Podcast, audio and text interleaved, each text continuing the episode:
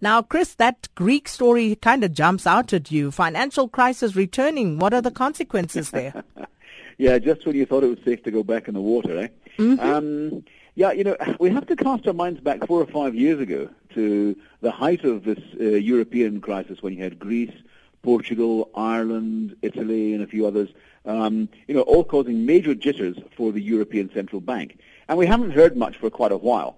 Um, we're coming to the end of the European Stability Programme's, um, you know, last tranche of uh, bailout money for Greece. And it's coming at a time when there's a, a, degree of political instability taking place now. You've got the current uh, prime uh, uh president, a guy called Antonis Samaras. He's, what he's done now, uh, he's playing quite what a, a, clever, although perhaps dangerous political game. He's bringing forward the presidential elections uh, I think the first round taking place on the what the um, the, the 17th of um, of this month, um, with a view to making sure that the, the, the, last tranche of this money goes through and that there are no um, upsets coming through. Now, if he if this gamble doesn't pay off, he opens the door to the Syriza party uh, perhaps emerging victorious. And um, these guys in Syriza, you know, they're, they're quite left-wing and they're anti-austerity and they're not really that interested in, um, in paying back the money, so to speak. So um, if that happened, it could signal um, a whole new crisis in Greece, uh, which would be a pity because I think they've they've, take, they've really taken the medicine, and um, it's been a long and painful process. But uh, as you mentioned earlier, the uh, Athens Stock Exchange fell 12.8%. That's the biggest drop in 25 years. Mm-hmm. And you saw bonds rising up by 74 basis points yesterday to just over 8%. Um, so there are major, major market jitters um, out there. The, the chances are that his, his political gamble will pay off, but we'll only know that in the next couple of weeks. Yeah, and we'll be keeping an eye on that for sure. And some interesting uh, data coming through, uh, Chris. South African consumers are spending more on food and less on clothing and socializing. What does this mean? What does it say about us? Yeah, this is a Deloitte uh, survey that came out, and it's been referenced in the Business Day this morning.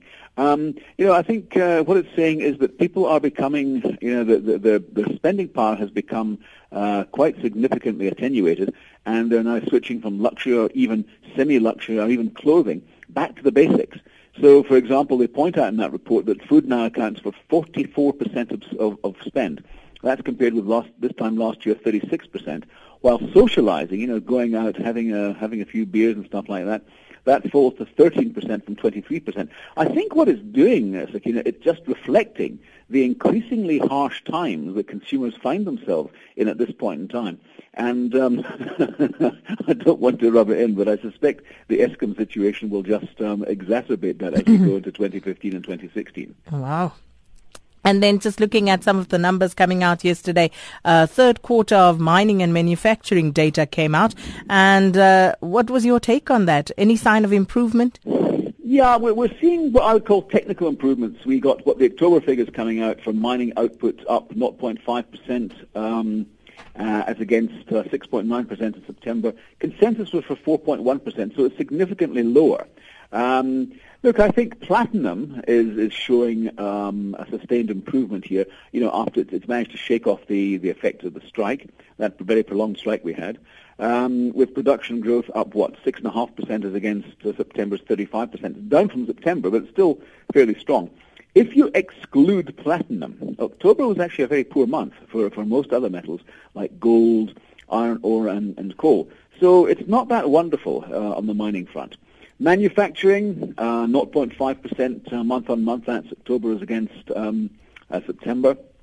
And September was, what, 4.2%. Consensus 1.5. Again, not great. Um, so if you exclude the impact of electricity blackouts in November and December, Q4, the fourth quarter, uh, mining sector growth uh, should average something around about 20, um, 18%, and manufacturing about 20%. But factor in uh, the, the potential impact of electricity blackouts, and that could come down severely.